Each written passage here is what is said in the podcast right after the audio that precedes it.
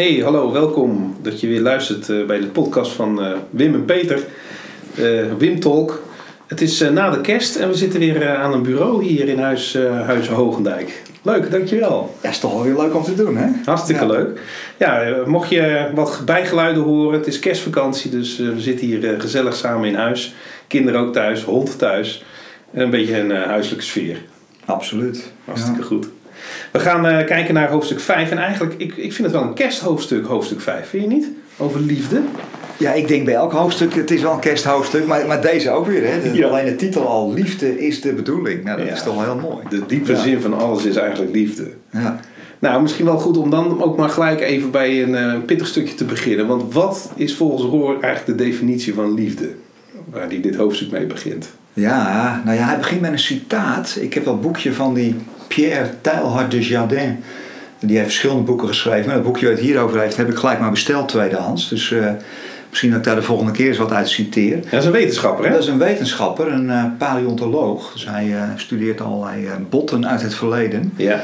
Maar hij zegt, op een gegeven moment zegt die Chardin dat ja, er is een energie die alle dingen en wezens tot elkaar aantrekt. Dus hij zegt ook, liefde is de fysieke structuur van het universum. Het is een beweging eh, van naar een almaar toenemende complexiteit en diversiteit. Eh, en die energie, zegt hij dan, is liefde in verschillende gedaantes. Nou, we hadden het net, hebben het een beetje voorbesproken. Zeiden we ook ja, eigenlijk alles is op een of andere manier tot elkaar aangetrokken. En eh, de- de- dat diepste niveau, het kleinste niveau, energie die, die verbinding zoekt met elkaar en dan materie vormt. Nou ja, dat noemt hij eigenlijk. Hij zegt eigenlijk dat is de fundamentele kracht van de liefde. Ja, in het voorgaande hoofdstuk hebben we het natuurlijk ook al wel over gehad. Dat eigenlijk op het diepste niveau gaat het over relatie. Hè, relatie tussen atomen, relatie tussen die kleinste deeltjes. Eh, en hij zegt hier ook zelfs hè, zwaartekracht, eh, fotosynthese, eh, krachtvelden, elektromagnetische velden. Eh, en dan gaat hij over naar seksualiteit en vriendschap. Het zijn allemaal dingen die, eh, waarbij dingen tot elkaar aangetrokken worden en een relatie met elkaar hebben, een verbinding met elkaar hebben. En dat kun je de liefde noemen. Ja. Hij zegt, mocht je een andere term willen gebruiken, want vind je liefde misschien wat te kerstachtig, kun je er ook een andere term voor gebruiken. Maar in ieder geval, het is verbinding. Ja, misschien dat hij zegt van je eigenlijk als je uit die verbinding stapt, dat noemt hij eigenlijk zonde. Dus alles is met elkaar verbonden en je bent als mens ook bedoeld om in die verbinding te stappen. Ja, en die verbinding, dat vond ik ook wel belangrijk. Hij zegt, die verbinding is dus niet statisch. Die verbinding leidt naar iets wat meer diversiteit en meer complexiteit. eh, het, het groeit. Het wordt eigenlijk ingewikkelder, zeg maar. Ja, ja. ja, het is mooi hè, want we, we hadden met elkaar afgesproken, we gaan het hoofd een beetje volgen. Nu doen we dat niet, maar dat maakt niet uit. Ja, nee, zeker. Ja. Nou ja, nou ja, hij zegt zelfs, hè, vooral als je het over, over eh, hij zegt ja, Jezus, de Christus nodigt je eigenlijk uit om dit langzaam steeds meer te gaan zien. Ja. Die liefde een gezicht te geven. Eh, de- maar inderdaad, eh, hij zegt zelfs letterlijk van, ja, je kunt het ook niet vastpinnen op een statisch iets. Eh, het is groeien in ontmoeting. Ja, Het, het blijft je ook steeds weer verrassen. ja. En dat, dat is ook de, de functie van, van Jezus en Christus. Hè? Want dit boek gaat natuurlijk over de Universal Christ. Over de, eh, het Christusmysterie, zoals het in het Nederlands heet. En dan eh, zijn we begonnen met eh, zeg maar een beetje het verschil tussen Jezus en Christus. En de overeenkomst tussen die twee. En eh, hij haalt dat hier ook weer terug. Hij zegt hier dat Jezus, die ook de Christus is... die eh, maakt het ons mogelijk om die liefde te zien en in te participeren. eh, op een meer volledige manier. Zou je, want dat is wel volgens mij het startpunt van dit hoofdstuk. Ehm, kun je daar wat meer over vertellen? Dan zet ik je nu opeens voor de blok. Ja, nou ja, kijk, de Christus als eh, eigenlijk de positieve energie Ja. die overal in liefde aanwezig is. Wat ik heel mooi vind ook, eh, ja, je hebt niet een christelijke manier van liefhebben. Of een boeddhistische manier, of een hindoeïstische manier, of een joodse manier, of een animistische manier, of een atheïstische manier. Ik bedoel, we herkennen allemaal liefde. Liefde eh, als het gaat om vriendschap, als het gaat om trouw in relaties. Dus nou ja, dat is eigenlijk de Christus. Dat is die universele liefde die zich ja, die losstaat of boven of onder of naast alle vormen van religie. Eh, dat, het gaat er eigenlijk aan vooraf, zou je kunnen zeggen. Ja. ja. Nou, ik denk dat is de universele liefde die altijd weer die verbinding zoekt. En die, die herken je ook. Het, het is een, hij, hij, hij noemt het eh, de positieve energie. Je herkent hem als je hem tegenkomt. En ook als hij afwezig is, herken je het. Hè? Dan, dan zeg je, de, de sfeer is hier om te snijden. ja, precies. Dan is die duidelijk afwezig. Ja, en ook zo, we hadden het ook even over in een voorbespreking, dat dat ook uh, niet alleen tussen mensen onderling, maar dat je het ook herkent met dieren, met je, met je huisdier. Dat er van die momenten zijn waarbij je denkt, ja, dat beest houdt echt van je op de een of andere manier. Uh, ja, wat ik bijvoorbeeld heel mooi vind is, uh, wij, wij hebben een hond, een golden retriever, Ayla.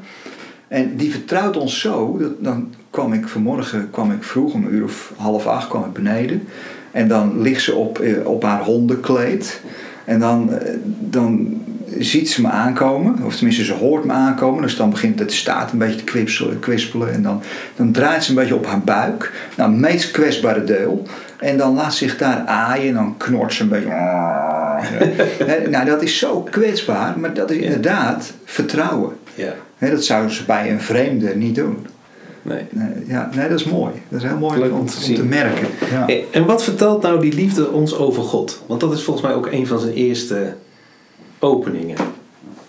Een van de eerste paragrafen. Ja, wat vertelt hij over God? Wat, bedoel je daar precies mee? Kun je hel, help eens? Nou, hij zegt het is een universele uh, taal, hè, die liefde, want daar had je het net over. Er is geen Hindoestaanse manier of een christelijke manier, maar het is een universele manier. En die onderliggende energie herkennen we ook allemaal.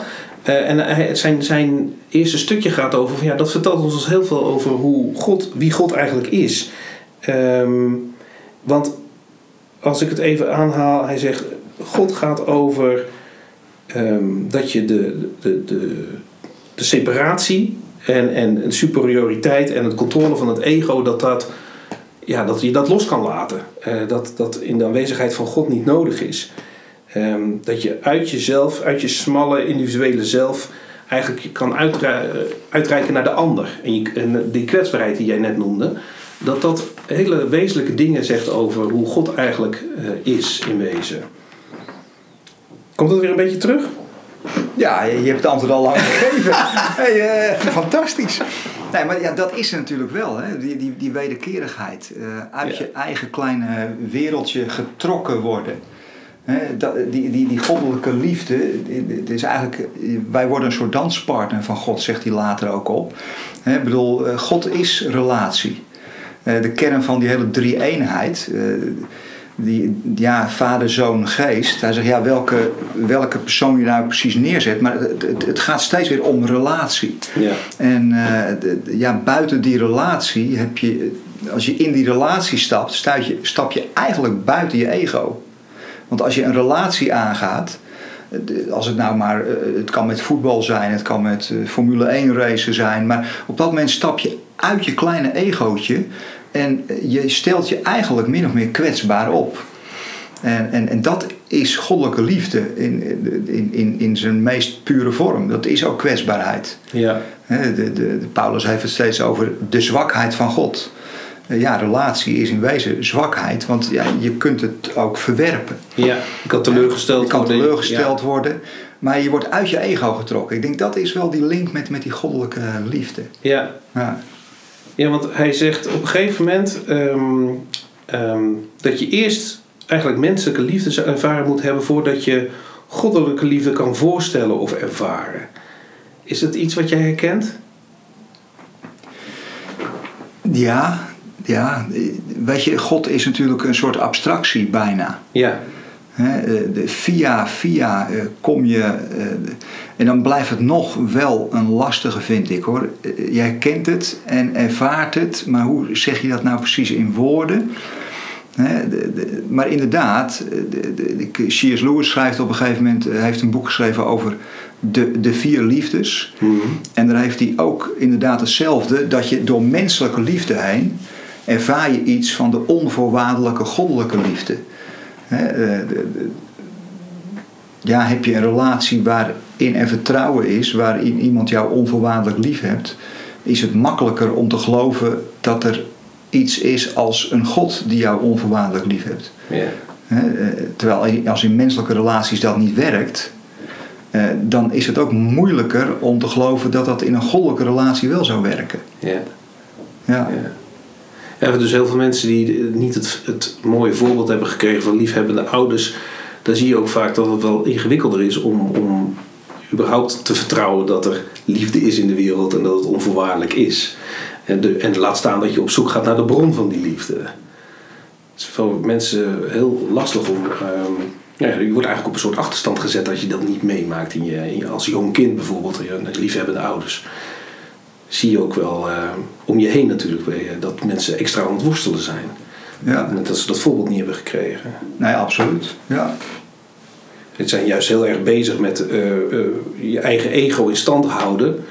Door juist dat muurtje er maar omheen te blijven bouwen. En komen dan niet toe aan, ja, maar net wat jij zegt, buiten jezelf, juist over dat muurtje heen. eh, die relatie aangaan, dat vertrouwen aangaan. Ja, ja, Roor zegt ook op een gegeven moment: ons ego vindt dat ook bedreigend hè, om, om eruit te stappen.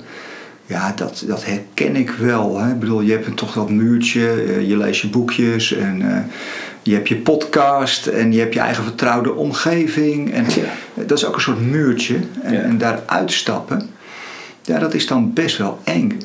Eh, en hij zegt, ja, eh, mannen hebben daar nog meer last van dan eh, als vrouwen. Hij noemt dan een huwelijk als voorbeeld, hè, dat je Ja. onvoorwaardelijk iemand verbindt. Dat mannen dan van tevoren nog wel eens regelmatig flauw vallen en zo. En denken, "Huh, waar ben ik aan begonnen? Misschien is een rite van passage is wel die vrijgezellenavond misschien. Ja. Hè, waarin dan heel veel dingen nog even mogen die later dan kennelijk niet meer mogen. Ja, nou ik moest er ook een beetje aan denken. Ja, dat is natuurlijk een heel ander voorbeeld. Maar wij gingen hier na kerst gingen we nog een, een, een avondje gingen we naar het Soesterkwartier. Want daar eh, heb je een soort lichtroute. Eh, zeker de bloemenbuurt daar, is echt een volksbuurt. Daar, Ja. Met kerst eh, wordt dat enorm versierd. Nou ja, ik heb daar prachtige voorbeelden van gezien. Maar ja, dan stap je als het ware even een totaal andere wereld binnen. Dan stap je een echte ouderwetse volksbuurt binnen. En dat kan ook in zekere zin bijna bedreigend zijn. Omdat je als het ware uit je middelklas ego stapt. En je stapt een andere wereld binnen. En, en je ziet die mensen en eh, hartstikke leuk. Je kijkt die kleine woonkamertjes in. Maar het is in zekere zin ook weer bedreigend. Wat, wat, wat maakt het bedreigend dan? Nou, ja, ik weet niet of ze nog een keer luisteren, maar er waren kinderen van ons bij. En die zeiden, nou, dit vinden we helemaal niks. En die zou ik nooit willen wonen. Oh. En, en, en wat, het, het, het- dus in zekere zin is het een andere wereld waar je even instapt. Waar je een klein beetje deel van dreigt te worden. Ja. En dat is al bedreigend voor dat kleine, zelfgenoegzame, burgerlijke. Eh, dat heb je dan even door, hoe burgerlijk je eigenlijk bent. Ja. Eh, in, in je Vathorstwijkje. Met je grote huis en je Eh, grote auto, ja. Ja, ja, eh, dat, dat, dat dat al bedreigend kan zijn. Laat staan als je je echt gaat verbinden met anderen. Hoe bedreigend is dat voor dat ego? Ja. En hoe eenzaam kan het ego worden in zichzelf als het dat niet doet? Ja, en da- daar is een duidelijke oplossing voor. Hè? Consumeren. Om die bedreiging tegen te gaan. Dat helpt. Ja, ja een soort Ja, verdovingsproces. precies. Hè, wij eh, amuseren ons kapot. Ja. Eh, ja, da- daardoor worden die muren natuurlijk steeds hoger opgetrokken. En eh, da- dan zie je mensen die, die vlak bij elkaar in de buurt zitten, zie je met al, allebei achter hun eigen consumptiemiddel zitten, namelijk de mobiel. Ja, nou, dat is wel een ding. Dat is Absoluut. een groot, eh, de, een groot kritiekpunt ook in dit hoofdstuk van Roor trouwens. Hè.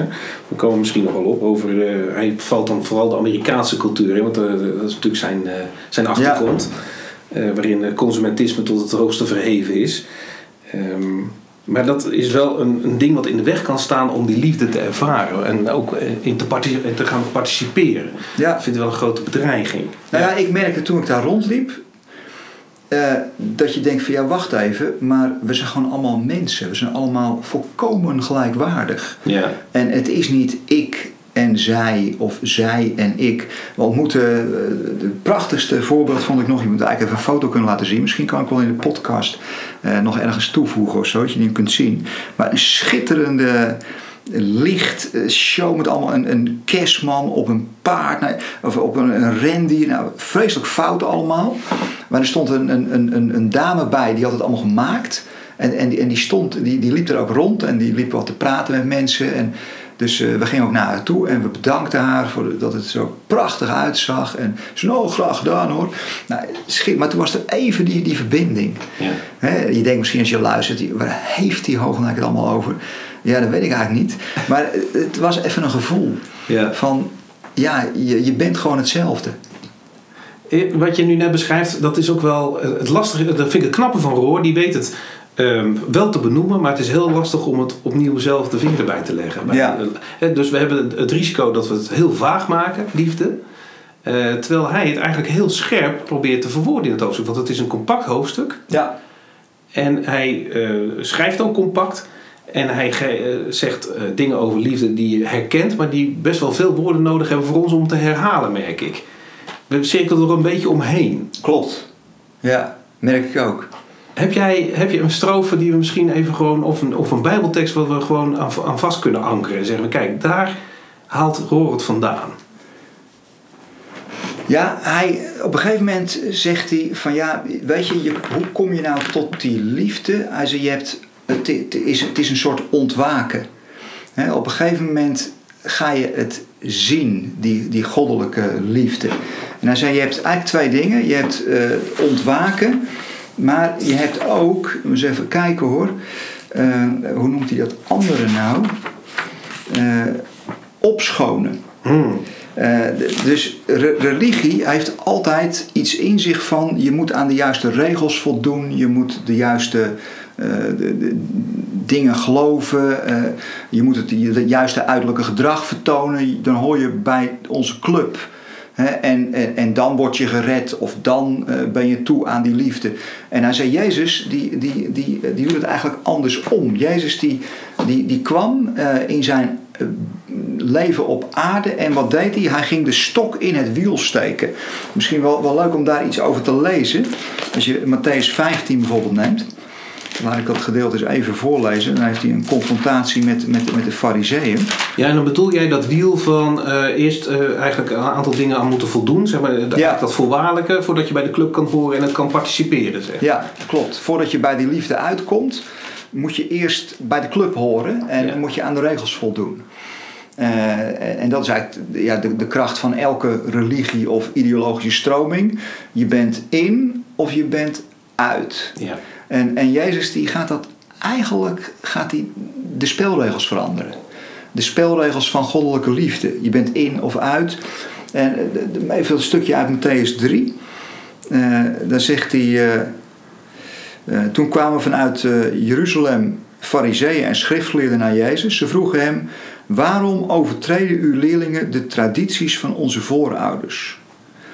Ze wassen hun handen niet voor ze hun brood eten. Hij gaf hun ten antwoord: En waarom overtreedt u het gebod van God? Alleen om uw eigen traditie in stand te houden. En dan, eh, dan gaat dat uh, verder. Uh, vanaf het zesde vers. Uh, of nee, laat ik maar even hier verder lezen. want God heeft gezegd: toon eerbied voor uw vader en moeder. En ook wie zijn vader of moeder vervloekt, moet hij doodgebracht worden. Maar u leert: wie tegen zijn vader of moeder zegt: alles wat van mij is en voor u van nut had kunnen zijn, bestem ik tot, tot offergave, die hoeft zijn ouders geen eerbied te tonen. Zo ontkracht u het woord van God uit eerbied voor uw eigen traditie. Huigelaars, wat is Jezaja's profetie toch toepasselijk op u? Dit volk eert mij met de lippen, maar hun hart is ver van mij. Te vergeefs vereren ze mij, want ze onderwijzen hun eigen leer. En dan gaat het verder in het uh, voorschriften van mensen. Nou ja, hier, wat, wat Jezus hier doet is, hij zegt eigenlijk van joh, je hoeft niet eerst aan allerlei voorwaarden te voldoen. Uh, de, met andere woorden, uh, dat, dat opschonen, daar gaat het helemaal niet om. Het gaat om ontwaken. Het gaat om zien van ja, maar God heeft je echt werkelijk lief. Uh, ja, dat is wat, wat Jezus eigenlijk voortdurend doet de, eh, de stok in het wiel van de traditie steken. En dat is natuurlijk zeer irritant voor die traditie. Uh, liefde laat zich niet vangen in een traditie. Uh, ja. Dat een beetje. Wat je nu vertelt deed me denken, even terug naar het begin van dit hoofdstuk, over eh, het zoeken naar betekenis, het zoeken naar zingeving. Hè? Hoeveel mensen om ons heen, zelf ook, je bent daar uh, mee bezig. Uh, wat is de, de, zin van je bestaan? En dan zoeken soms mensen dat in een, in, in een zeven-stap programma. Dat doe ik maar even met dat, met dat opruimen. Dat mensen denken van oké, als ik nou de zeven stappen zet, dan ruim ik mijn leven een beetje op en dan krijg ik meer focus, dan krijg ik meer zin in dingen, dan krijg ik meer directie, dus, richting, koers, motivatie. er zijn heel veel mensen mee bezig met dat zelfmanagement, om het zo maar even te noemen. Terwijl dat dus eigenlijk vaak niet werkt. Het gaat erom dat je iets tegenkomt wat je, ja, waar je liefde voor ontwikkelt, wat, wat, wat, op je, wat impact op je heeft en waar je denkt van daar kan ik helemaal voor gaan. Dat is eigenlijk wat Rory ook in het begin van dit hoofdstuk beschrijft. En wat, waar ik toen een beetje van, ja, ja schrik is een beetje groot woord, maar toen dacht ik, wat hij schrijft is, het kan eigenlijk van alles zijn. Het is eigenlijk uh, willekeurig. Dus waarvan jij en ik misschien zouden zeggen, van, nou je moet je richten op Jezus en je moet je richten op, op God en op zijn liefde. Zegt Roor eigenlijk van nou, dat gebeurt maar vrij zelden dat mensen zich daarop gaan richten. Het is vaak iets anders in de realiteit waardoor ze gegrepen worden. Ja, ja.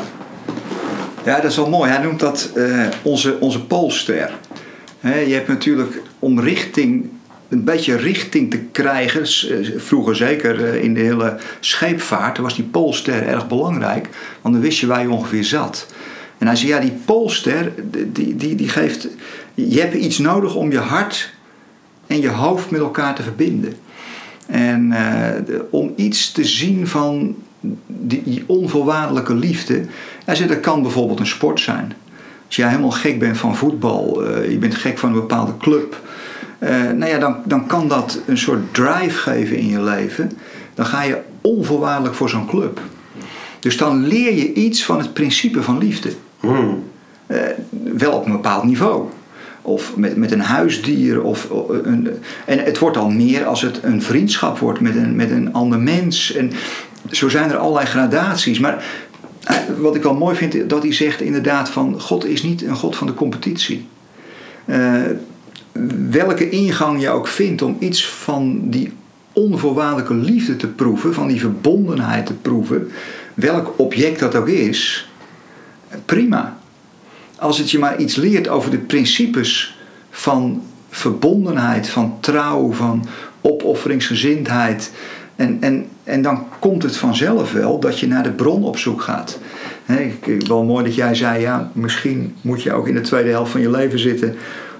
Als je meer gaat reflecteren op nou ja, wat je al zo hebt opgebouwd. En uh, met alle falen van dien. Uh, dat je eens gaat kijken van, joh, waar komt dat nou allemaal vandaan? Ja. Ja. en en dat, je gaat op, dat je op zoek gaat naar de bron van die liefde. En, en dat je dan uitkomt bij de Christus. En uh, misschien wel bij Jezus, misschien wel bij de Bijbel. Hè, en, en dat je meer die bron gaat waarderen. Maar ja, het komt wel uit die bron. En uh, ja, het is toch ik vind het wel leuk om, om dan te merken dat God zegt: joh, jij bent zo gek op, op Ajax of Feyenoord of Max Verstappen. Go for it. Ja. Uh, proef daarin maar iets van die adoratie, van, van, die, uh, van, dat, van die bewondering voor iets. Ja. En die bewondering wekt in je verbondenheid.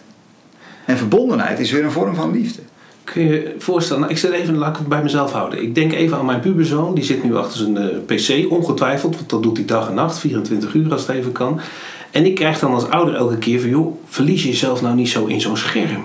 Verlies jezelf nou niet in die, in die game die je dag en nacht kan spelen, waar je helemaal ja, adolaat van bent, hè, idolaat van bent, dat je echt helemaal denkt van dat is het en dat, is, dat geeft mij zin in mijn leven. Want wat is dat nou eigenlijk voor zin? Terwijl je, als ik je nou goed begrijp, zegt de van nou laat dat maar eens even, laat dat maar eens de flow starten. Laat dat maar eens even de, de ervaring geven dat je ergens helemaal dag en nacht voor zou kunnen gaan. Ik kom er gelukkig nu ondertussen achter dat het niet alleen maar eh, een game is voor zichzelf, maar dat hij ook met andere mensen zit te gamen en dat ze dan bepaalde rollen hebben en weet ik veel wat allemaal. Dus er zit ook wel een sociaal aspect in. Maar daar stel ik mezelf een beetje mee gerust als ouder. Terwijl ik eigenlijk van binnen denk, nee, dat moet hij niet doen. Hij moet uh, met zijn gezin praten en hij moet naar buiten. En, heb jij dat ook? Dat je ergens het waarschuwende lampje van... En dan kan ik niet zo goed volgen dat Roor daarop vertrouwt. En zegt van, nou, maar dat komt vanzelf. Ja, nee, heb ik ook. En ik, ik denk ook wel van, ja Roor, hallo jij, had- jij had een hond. Ja. Hij had geen kinderen. Maar eh, ik, toch merk ik het wel. Dat, dat, dat het wel een trigger kan zijn tot weer iets anders. ja. Eh, Alleen, ja, Lewis schrijft op een gegeven moment in dat boek over die vier liefdes. Hij zegt, ja, elke liefde die absoluut wordt, kan ontaarden. Mhm. Kijk, een, een, een liefde voor eh, Max Verstappen die absoluut wordt, dan kun je een groepie worden die hem alleen maar volgt en, en, en die uiteindelijk verschrikkelijk teleurgesteld wordt. Eh, dus elke, d- een liefde die, die verabsoluteert, dan, dan, dan word je een soort fanatieke aanhanger of zo. Ja. Dat kan ook bij een ideologie, kan ook bij een godsdienst gebeuren. Fanatieke mensen zijn geen leuke mensen over het algemeen, vind ik persoonlijk. Als je niet meer kunt relativeren, word je een fanaticus. Ja. Eh, eh, nou ja, ik denk dat is wel een risico. Dat, kun je, dat is ook een risico bij gamen natuurlijk. Ja. Je kunt op natuurlijk game verslaafd raken. Ja. dan ben je een, een, een fa- fanaticus geworden. Ja. Hè, dan kun je het niet meer loslaten. Ja. Ik denk, dat is denk ik, dat noemt Roor dan niet, maar dat is wel een risico denk ik, van elke vorm van liefde. Nou, hij noemt Het kan, misschien kan wel- zelfs in een huwelijk zo zijn. Hè? Ja. Bedoel, als, als, als mijn vrouw mijn, mijn afgod wordt, en, en, dan kan dat ook in, in zekere zin een, een soort fanatieke vorm van liefde worden die ontaart. Ja, nadat je dit zit te vertellen, denk ik, ja, hij noemt het wel, maar op een andere manier. Hij zegt, het idee is dat het, eh, het ehm, je in, in, een, in een flow zet waarbij je dus je groeit. Dus als je stil blijft staan bij die ene game, of stil Ja. blijft staan bij die ene grote liefde voor je, en het zorgt er niet voor dat je, dat je groeit, dat je het overstijgt en dat het eh, wel bij je hoort, maar dat het meer wordt, Ja. eh, dan zit er ergens iets, een kronkel, dan zit er iets mis. Het, het idee is, zelfs met God, zegt hij, dat het maar een ontmoeting blijft eigenlijk. Dat het steeds groter wordt, complexer, diverser. Ehm, en dat heeft er dus wel mee te maken dat als je het vastbijtelt in één stukje, Ja. dat het dan een afgod zou kunnen worden, zoals je zegt. Ja. ja, dat vind ik wel mooi. Dan kom je niet bij de bron uit, zeg maar. Ja, ja, ja. Ja, eigenlijk wat het dan ook is, als het leidt tot ontwaken, Ja. dan is het goed. Wat noem je dan ontwaken? Nou, ontwaken is dat je een beetje gaat zien, zoals die Pierre Tyler de Chardin, van dat alles liefde is. Ja. Dat liefde de bron is van het universum. Eh, dat liefde, je kunt het de Christus noemen. Hè, dat we allemaal met elkaar verbonden zijn. Eh, dat God de relatie zelf eigenlijk de bron is van alles wat bestaat. Eh, Dat, dat noem ik een beetje ontwaken. Ontwaken naar, op, de, op de zin van het leven. Dat je gaat Ja. zien en gaat begrijpen waar het leven om draait. Ja. En, en daar, kan, eh, nou ja, daar kan sport, eh, games, eh, daar kan alles, de natuur, alles kan daar een, een rol in spelen Ja. om dat ontwaken te triggeren. Ja. Ja. Hè, dat vind ik ook wel mooi dat op een gegeven moment zegt hij van ja, we hebben in allerlei godsdiensten hebben we de boel wel eens omgedraaid. Hè? We denken dat we eerst mensen om de oren moeten slaan met zo moet het, dit zijn de regels. En eh, dan, dan komt er een vorm van gehoorzaamheid. En, en dan komt dat ontwaken wel.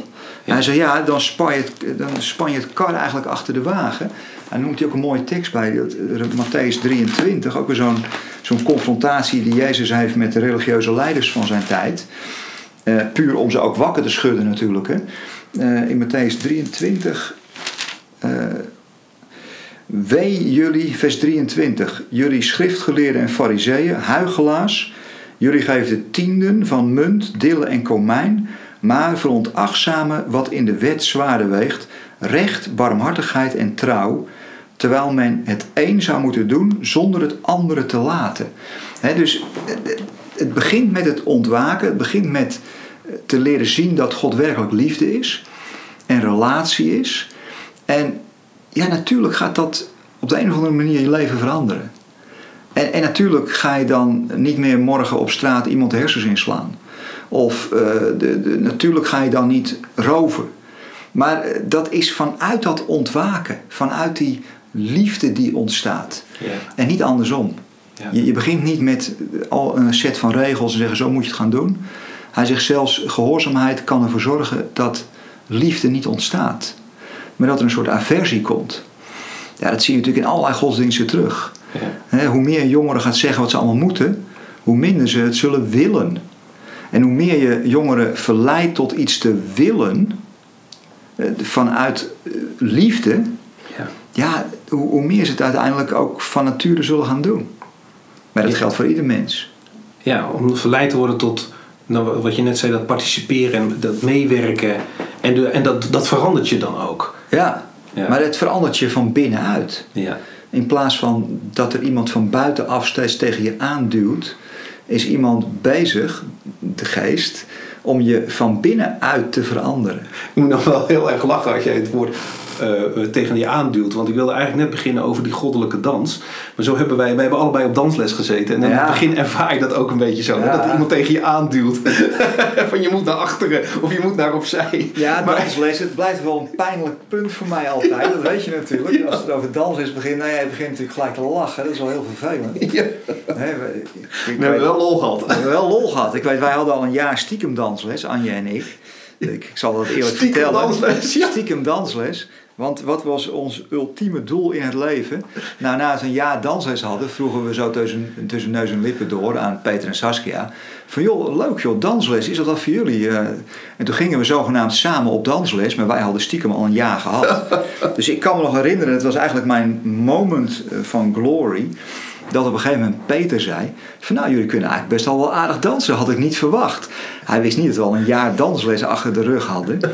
En dat toen de dansleraar zei: van joh, Wim, het lijkt mij verstandig als jullie het eerste jaar nog een keer overdoen.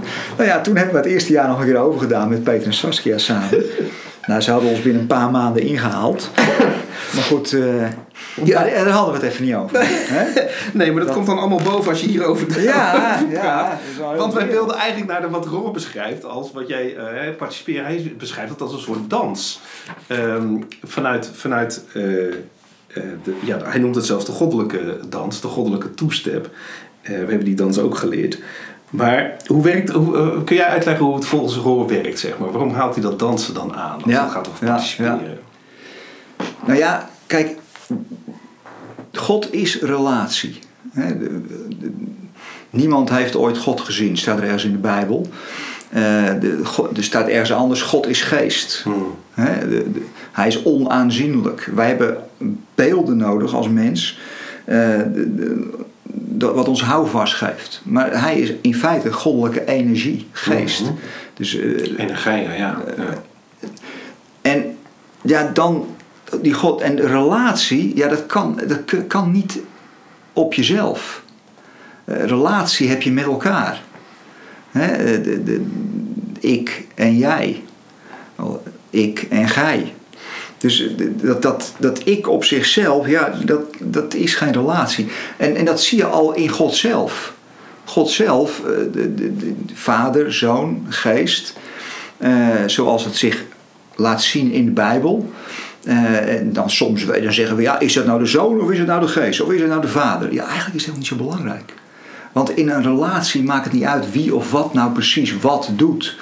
We houden geen scoreboekjes bij. En, eh, maar re- relatie vraagt om eh, participatie. Want anders heb je geen relatie. Mhm. je, je doet eraan mee. ja. En, en, dan- en dan ga je in die flow mee van de relatie. Nou ja, en, en dan in die goddelijke. Hij zegt ja, eigenlijk de, de- hele wereld, de hele universum is eigenlijk een soort goddelijke dans. Eh, de, dat, dat danst alles tevoorschijn. We noemen het evolutie. Je kunt het ook bewustzijn noemen. Maar eh, hoe je het ook noemt, maar het is een soort goddelijke dans. En, eh, en wat is nou zo mooi? Wij worden uitgenodigd. Nou, dat was de missie van Jezus, denk ik ook. Om, om die goddelijke dans handen en voeten te geven in, in de aardse realiteit. Wij worden uitgenodigd om mee te doen aan die goddelijke dans. En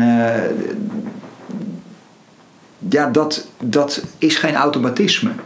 Eh, zoals je op dansles gaat en dan op een gegeven moment eh, zei onze, onze leraar, die zei, nou zoek allemaal je danspartner. Het was wel de bedoeling dat je je eigen partner weer zocht natuurlijk. Hè, dat je niet denkt, wat was het voor dansschool? Maar in ieder geval, dus ja, dan zoek je je eigen partner op.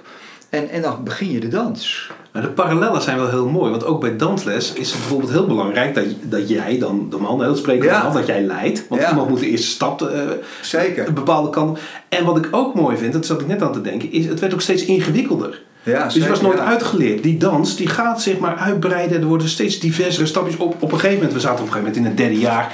En dan herkende je de basisstappen nauwelijks meer, zeg maar. Je deed zoveel wilde vreemde Jij stapjes. zat in het derde jaar. Maar in ieder geval, wij zijn na het tweede jaar gestopt. Oh, ja, want het waar. werd te complex voor ons. Eh, ik was alleen maar bezig met die stapjes. Ja, dat was zo. Hè? Ja, ook een Ja. mooie parallel Ja, trouwens. zeker. Ja. Nee, maar inderdaad, het, het, het is natuurlijk eh, sowieso, hè, de, de man leidt. Dat vond Anja nog wel eens ingewikkeld. Ja. Want ik was niet zo'n goede leider. Ja, meer met een lange ei en een korte ei.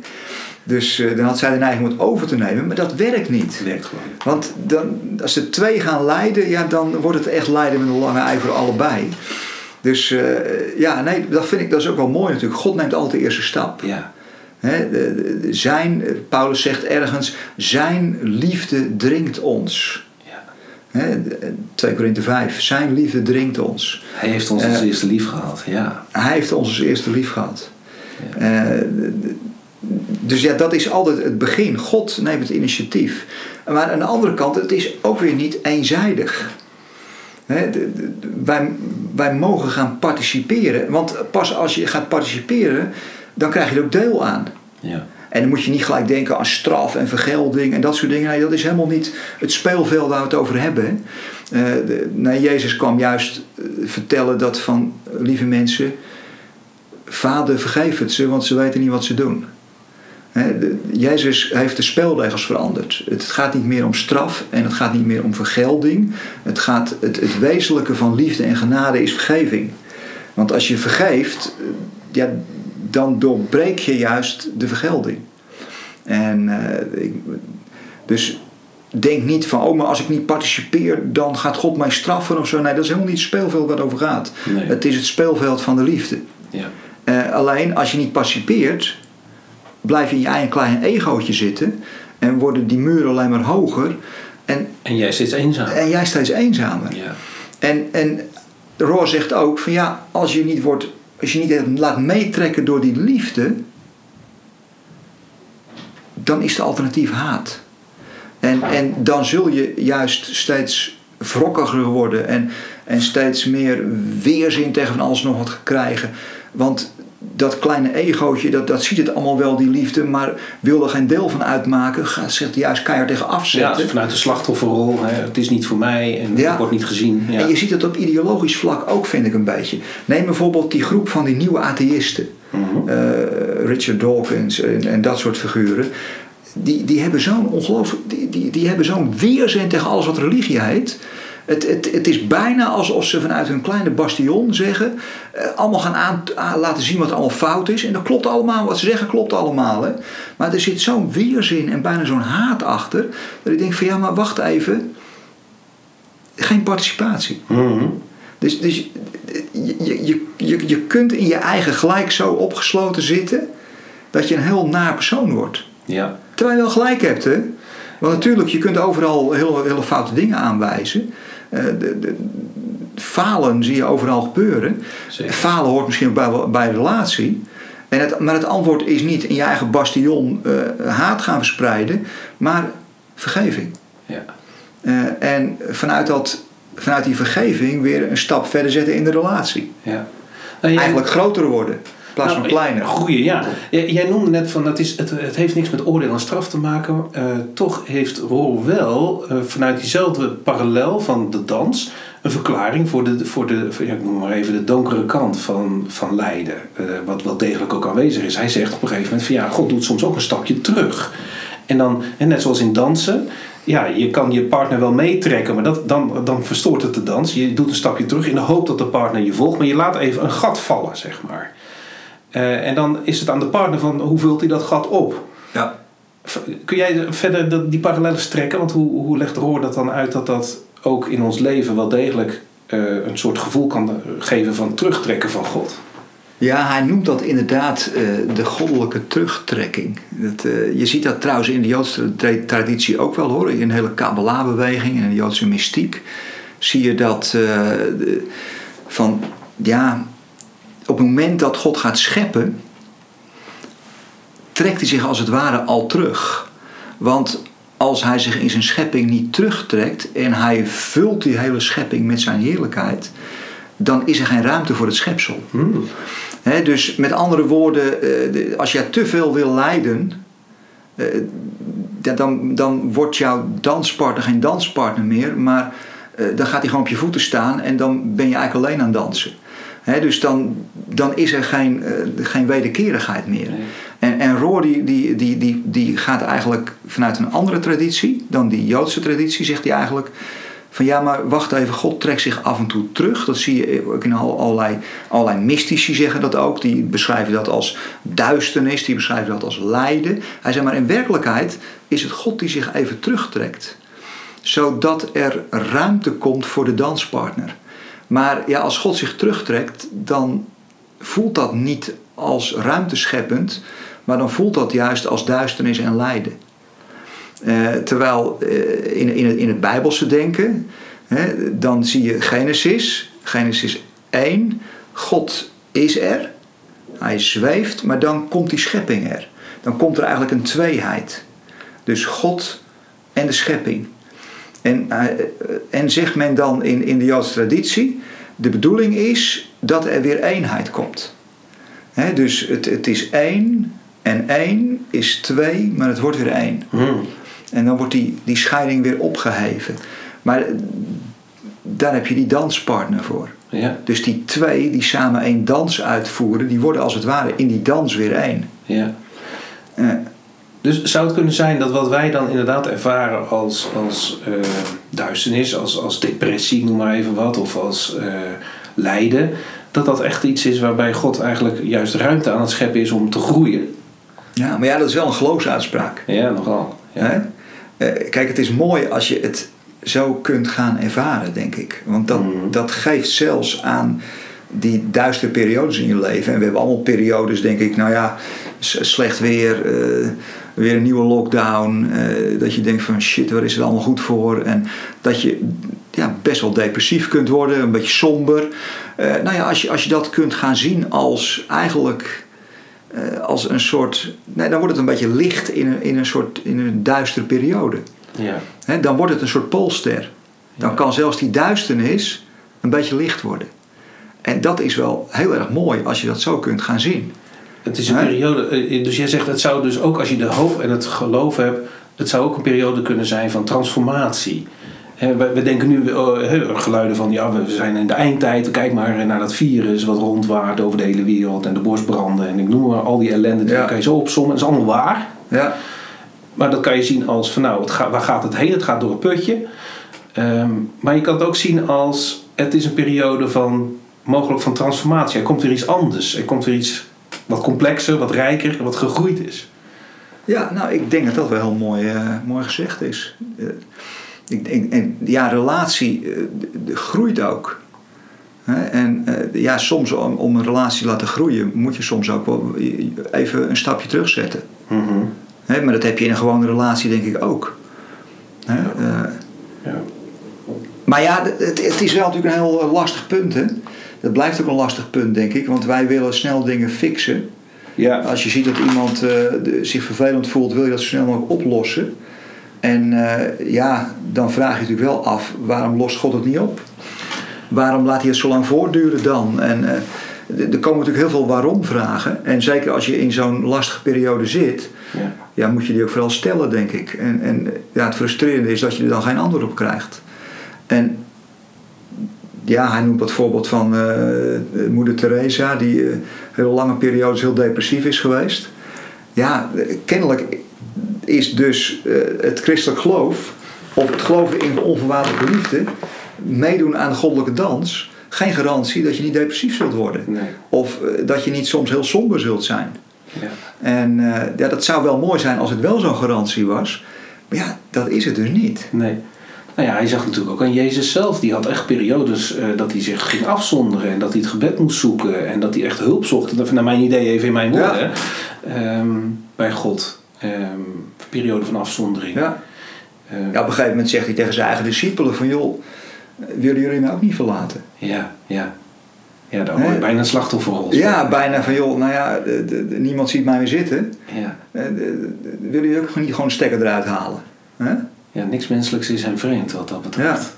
Ja. ja. Nou ja, Jezus heeft ook, staat er in uh, de brief aan de Hebreeën, hij heeft uh, door het lijden heen, heeft hij ook geleerd. Ja. Huh? ja. Dus ook, het leven voor hem was ook een leerproces. Dus, dat is mooi, want um, jij sprak nu over, over hoe, hoe liefde je laat groeien. Uh, Roor schrijft hier ergens: God ontvouwt jouw persoonlijkheid van binnenuit. Door een constante uh, vermeerdering in vrijheid. Zelfs de vrijheid om te falen. Uh, dat, dat is de alinea waarmee hij zegt van ja, God, God houdt van dingen door ze te worden. Dus God houdt van jou door, door jou te worden. Ja. Kun je daar iets meer over zeggen hoe hij dat uitwerkt? Ja, hij zegt, hier zegt hij, de, God heeft jou lief door jou te worden, wat jij zei hè. En hoe die dat dan uitwerkt, nou ja, je hebt allemaal een soort innerlijke dialoog. Je hebt voortdurend, daar heb je, sommige mensen hebben er heel veel last van, andere mensen wat minder last van. Het stemmetje. Het stemmetje van wat er allemaal niet klopt en niet deugt en wat je anders had moeten zeggen en anders had moeten doen. En je deugt ook nergens voor. Ja, en, ja. Oh, ja, ja, ja, en hij zegt, God heeft jou lief door jouw kant te kiezen in je innerlijke dialoog van zelfbeschuldiging en verdediging. En, en dat, dit vind ik een prachtige zin. God heeft jou lief door je fouten in genade om te zetten. De, basis van het universum is eigenlijk genade. Het, het, hoeft, het, is niet een soort verdienmodel. Het, het is eigenlijk meegaan in de stroom van die wederkerige liefde. Het, het is, daardoor word je uit je ego getrokken. Het is, aan de ene kant kies je ervoor, aan de andere kant ook, het overkomt je ook. Want iets spreekt je aan en je gaat ervoor. Je hebt ergens passie voor. Kun je zeggen, ja, daar heb ik voor gekozen. Nee, maar het is, het is ook een soort passie. Dus het, overkomt je en je kiest ervoor. Het is een soort paradox. Ja. Maar en dan, dat is genade. Ja. En, en die goddelijke genade, ja, hij heeft je lief door je fouten in genade om te zetten. Dus dan ga je ook anders naar jezelf kijken. Oké, je hebt dat en dat gedaan. Nee, oké, misschien was het niet goed. Maar hij zet het om in genade. Het, het, het, helpt je, het heeft je ook weer geholpen om te groeien in liefde. Het heeft je geholpen om als het ware een, een, een grotere versie, een genadige versie van jezelf te worden. Ja. He, dus met andere woorden, je staat, ook jijzelf staat niet vast. Zoals Christus niet vast staat. Want als iets vastgezet wordt, dan wordt het een afgod. Nee, het, het is voortdurend in beweging. Zo, het is voortdurend, je bent voortdurend met jezelf in ontmoeting. Mm-hmm. Je bent niet meer dezelfde als je twintig jaar geleden was. Nee. nee je groeit en, en je ontwikkelt je en, en je wordt liefdevoller en genadiger en je wordt groter als het ware. Ja. Je wordt ruimer.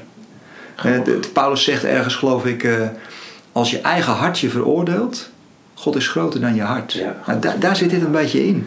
God kiest jouw kant, zelfs tegen je eigen hart in. Ja, ik moest ook denken net aan die woorden over die pleitbezorger. Die, hè, Ja. als, als God Ja, dus mooi. in, in je hart komt als de Heilige Geest, zeg maar, dat het dus de pleitbezorger is, Ja. die aan jouw kant staat. Maar het is dus kennelijk keihard nodig. Ja, ja want Want wij zijn er heel goed in om onszelf te veroordelen. Ja, nogal. Ja. Dat, ja. Ja, dus eigenlijk, het is aan de ene kant vaag en eigenlijk heel concreet als je het zo maakt. Hè? Want wel- dat hebben wij dagelijks, die, die innerlijke dialoog en die afrekening met jezelf. Die neiging tenminste, ik herken hem heel erg. Dat je dat stemmetje gaat volgen. En voor je het weet zit je in, in, in as eh, eh, en in de put. Omdat Nou ja, je jezelf in de En je ziet bent. ook, kijk, Roor zegt, ja, we zitten ook in, in de Nederlandse cultuur, her- herken ik dat ook, alhoewel hij misschien twintig jaar achterlopen op Amerika. Maar we zitten natuurlijk in een cultuur waarin je vooral moet presteren. Ja. Je moet vooral beter zijn dan je naaste concurrenten. Ja. Eh, We, we meten alles. Ja. Eh, de- ik, ik geef les ergens, eh, nou ja, maakt nu niet uit waar, maar dan wordt er onmiddellijk, krijgen al die deelnemers krijgen een evaluatieformulier, die moeten ze dan invullen. En dan krijg ik over de mail krijg ik het resultaat. Ja. Dus voortdurend zijn we aan het meten. Hoe goed voldoe je? Ben je aan het winnen of ben je aan het verliezen? Je zet het tegen elkaar af. Ja. Bij ons op school moet je solliciteren naar eh, een bepaalde schaal. En dan moet je Ja. jezelf verkopen. En nou, als je wint, dan krijg je hem. En win je niet, Ja. dan wordt er aan alle kanten gezegd... ja joh, maakt niet uit hoor. Ja, natuurlijk maakt het wel uit. Want eh, anders zou je zo'n sollicitatie niet opzetten. Dus je bent winnaar of je bent verliezer. Nou ja, en, en daarin ben je natuurlijk ja, voortdurend jezelf ook aan het. Als je niet oppast, ga je zelf innerlijk ook in die cultuur mee. En dan ben je voor jezelf voortdurend aan het kijken: ben ik nu aan het winnen of ben ik aan het verliezen? En waarom ben ik nu weer aan het verliezen? Ja. Nou, je bent jezelf. Hè, en, nou ja, en ja, als je wint, dan, eh, dan win je. Dan heb je een mooie baan, dan heb je status, dan heb je geld, dan kun je lekker consumeren. En nou ja, hij, hij benoemt dat een beetje als de cultuur om ons heen. En ja, in feite, als dat een cultuur wordt, ja, dan, dan zweef je in het zinledige. Je zweeft in een zinledig universum. En, en ja, dat wordt natuurlijk heel erg hedonistisch. Dan moet je maar zoveel mogelijk genieten van het leven.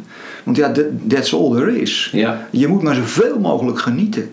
Want ja, je geniet tot je de manier valt, als het ware. Nou, het is ook heel moeilijk om er niet in, in mee te gaan, merk ik. Nou, je maakt het even heel concreet. We, net, we zitten in de kerstvakantie, maar net voor de kerstvakantie heb ik een beoordelingsgesprek gehad op dezelfde school. Hè? Eh, Ja. Dezelfde teamleider, Ja. dezelfde Ja. En die zei van, joh, ik heb alle leerlingen van je klas heb ik gevraagd hoe ze vinden dat- je, dat je les geeft. Je collega's heb ik dat gevraagd. Eh, Er is lesbezoek geweest. En het grappige is dan, dan word je beoordeeld op, nou ja, eigenlijk op prestatie. Van hoe goed kan je lesgeven, hoe goed kan je orde houden, hoe goed vinden ze je uitleg. eh, hoe, hoe goed ben jij als docent, hè? hoe Ja. goede docent ben jij. En als dat succesvol is, hè, dat, was, dat was prima, dat waren allemaal leuk, goede beoordelingen. En op een gegeven moment, ik merkte ook dat ik dacht van ja, misschien ben ik wel een goede docent. Hè? Dat, dat krijg je dan terug in die beoordeling. Terwijl ik het onderwijs ingegaan ben, niet in de verwachting dat ik een hele goede docent ben, maar dat het heel goed is als ik docent ben. Ja. En die switch van waarom zou het goed zijn dat ik docent ben? Ik hoef helemaal niet een hele goede docent te zijn. Maar het is goed als ik docent ben als ik, nou ja, en gelukkig kwam het ook wel naar voren, dat die kinderen zich veilig voelen om fouten te maken. Dat je er niet keihard op afgerekend wordt of voor gek wordt gezet. Of, maar dat je je kan ontwikkelen. Want je kan je alleen maar ontwikkelen, zoals Hoor hier zegt, als je de veiligheid voelt om fouten te maken. Ja. Want dat is de package deal. Ja. En juist dan iemand aan zichzelf teruggeven in een grotere vorm, zoals hij dat zegt, dat is voor mij juist de uitdaging in het onderwijs. Ja, nee, absoluut. En dat die kinderen dat ook zo ervaren, en, en dat mag je zeker wel een stuk liefde noemen. Eh, dat- dat- natuurlijk is het, eh, ik hou van die kinderen. Ehm, maar dat gaat vooral over, kun je zien in wie ze in potentie zijn? En kun je samen ook die dans, want ik, onderwijs vind ik ook één grote dans. Ja, ik doe een stapje zeker. terug, kijken of ze tevoorschijn komen. Ja, ik moet de leiding nemen, want anders gebeurt er niks. nee, nee. Grappig hè, dat je dat opeens ook heel concreet kan maken. We zijn heel vaag begonnen. De wereld, eh, het is de wereld in het klein. Ja, Hè? ja. ja, zoals elke wereld een wereld in het klein is. Maar wel een onderdeel van die grote wereld. Ja. Eh, ja, zo ook het onderwijs. Nou ja, ik vind dat wij een teamleraar, een teamleider hebben die dat ook best wel goed doet hoor. Eh, eh, dit, dit teruggeven Ja. en ook dat, ik noem het maar eh, dienend eh, leiderschap. Hè? Ja, nou, in, in zeker zekere waar. zin. En ook gevoelig voor het feit over die, die zingeving. Eh, Ik denk dat daar praten jij en ik wel eens over. Maar het is heel belangrijk dat er op zo'n school iets van die zingeving. hè, Wij zitten op een christelijke school, maar dat dat ook echt is. Dat het dus niet stiekem toch over presteren gaat en hoge cijfers halen. Nee. Maar dat het eigenlijk gaat over, joh, kun je eh, op een gezonde manier participeren? Kun je meedoen? Kun je Ja. je eigen rol gaan vervullen? Ja, nee, zeker. Ik, ik zeg wel eens tegen die kinderen stiekem, ik, eigenlijk zijn we met elkaar bezig om jullie meer mens te maken. Gaaf. Eh, Dat je meer mens kunt worden. hè. Dat is wat Jezus ons natuurlijk eigenlijk aan het leren is. Om meer mens te worden. Zoals hij volkomen mens was. Ja, als, als tweede Adam kwam die om de eerste Adam weer tevoorschijn te roepen. Ja. Dat is, dat is wel heel erg mooi. ja. Dwars door alles heen. En hoe bijbels is het wat Roor dan, dan zegt. Hè? Dat God eh, van je houdt door jou te worden. Hij wordt alles in allen. Dus Ja. ook in jou. Ja, Vind ik dan toch weer heel mooi dat je zo rechtstreeks die bijbelteksten terugziet in, in zijn verhaal. ja. ja en heel, heel down to earth inderdaad. Ja, dat ik is weet, eh, in, in Gelaten 5, dat vind ik wel mooi, dat, daar eindigt hij een klein beetje mee. Hè? Eh, de- de- als, als je fouten in genade worden omgezet, ja, dan geeft dat je eigenlijk vrijheid om te kunnen falen en om te mogen falen. En ja, leven in vrijheid is natuurlijk, ja, dat is eigenlijk misschien wel de enige manier waarop je echt leven, leven kunt noemen. Hij zegt dat in in Gelaten 5, vers 1 staat: Christus heeft ons bevrijd. Nou, Christus heeft ons bevrijd, de Christus. Die, die universele liefde, die heeft ons bevrijd. opdat wij in vrijheid zouden leven. Houd dus stand. Nou ja, daar zat eigenlijk alles in waar we het net over hadden. Ja. Daar, die, die innerlijke dialoog, ja, de- voor je door hebt, word je toch weer in een soort keurslijf meegetrokken van de verwachtingen. Ja. En, en voor je door hebt, ben je weer een slaaf van die verwachtingen. Eh, dus het is heel belangrijk om daar steeds weer toch weer je bewust van te zijn, inderdaad. Dat ontwaken. Ja. Om, om stuk bewustzijn van die, van die liefde, van die vrijheid, van, die, van dat prachtige falen wat je, wat je steeds weer mag doen. En, eh, Ja, belangrijk Ja. is daarbij dat je de, die vrijheid, we hebben het wel eens eerder aangehaald, en eh, dan moet me altijd eh, denken aan Hannah Arendt, dat we dus vrijheid niet definiëren als wat we net zagen, dat Amerikanisme, zeg maar, dat, dat je maar kan doen en laten wat je wil, dat je kan consumeren en kopen. En, en, en dat is niet vrijheid, Nee. maar vrijheid is dat je in staat bent om het voor het goede te kiezen. ja. Ja, je hebt, je hebt eigenlijk twee soorten vrijheid. Hè? Isaiah Berlin, een, een, filosoof, historicus, die zegt je hebt eigenlijk negatieve vrijheid en positieve vrijheid. Onze samenleving maakt zich erg druk over negatieve vrijheid. Oftewel, je, eh, je bent vrij om. eh, je, je wordt niet vervolgd. eh, de- er is eerlijke rechtspraak. Oh ja. Mhm. Je wordt met rust gelaten. je- ja, je wordt met rust gelaten. Je, je hebt je rechten. Het is, het is op orde. Eh, hij zei, ja, dat, dat is de negatieve vrijheid. Daar kun je heel druk om maken. Die is ook belangrijk. Maar je hebt ook positieve vrijheid. Met andere woorden, wat voor keuzes ga je maken in je leven? Mhm. Hoe leef je in die vrijheid dan die je hebt? Die hoe, hoe ga je je leven dan vormgeven? Hoe ga je betekenis geven? Wa- Wat, wat ga- gaat je leven zin geven dan? En eh, ja, Hannah Arendt, ook die Ise Berlin en eigenlijk ook Richard Rohr, die, die zeggen van ja, die negatieve vrijheid, oké. Maar richt je nou eens op die positieve vrijheid. En dat is natuurlijk ook de kritiek die Rohr heeft op onze samenleving. Eh, die negatieve vrijheid maken we ons erg druk om. Komende zondag weer, geloof ik. Een hele grote demonstratie gepland. Eh, ja, in die tijd zitten we nu. Hè. De ME gaat staken, geloof ik. Dus tegen de coronamaatregelen. Nou ja, oké, die maatregelen zijn ook vervelend. Eh, dus daar maken we ons druk over. Negatieve vrijheid. Maar wat doen we nou met die positieve vrijheid? Mhm. Nou, en dat is eigenlijk het onderwerp van het boek. Die Ja. positieve vrijheid. Prachtig. Want dat leidt uiteindelijk tot leven in vrijheid. Ja, dit is eigenlijk ook een cliffhanger voor de volgende keer. Want het volgende hoofdstuk gaat over Etty Hillesum in het begin. Over hoe die die positieve vrijheid notabene in een kamp, in een jodenkamp, heeft ervaren. En daar kiest voor die positieve vrijheid die jij net benoemt. Zullen we voor de volgende keer? Gaan we doen. Oké. Hey, alle goeds weer. En Ja. Tot de volgende keer.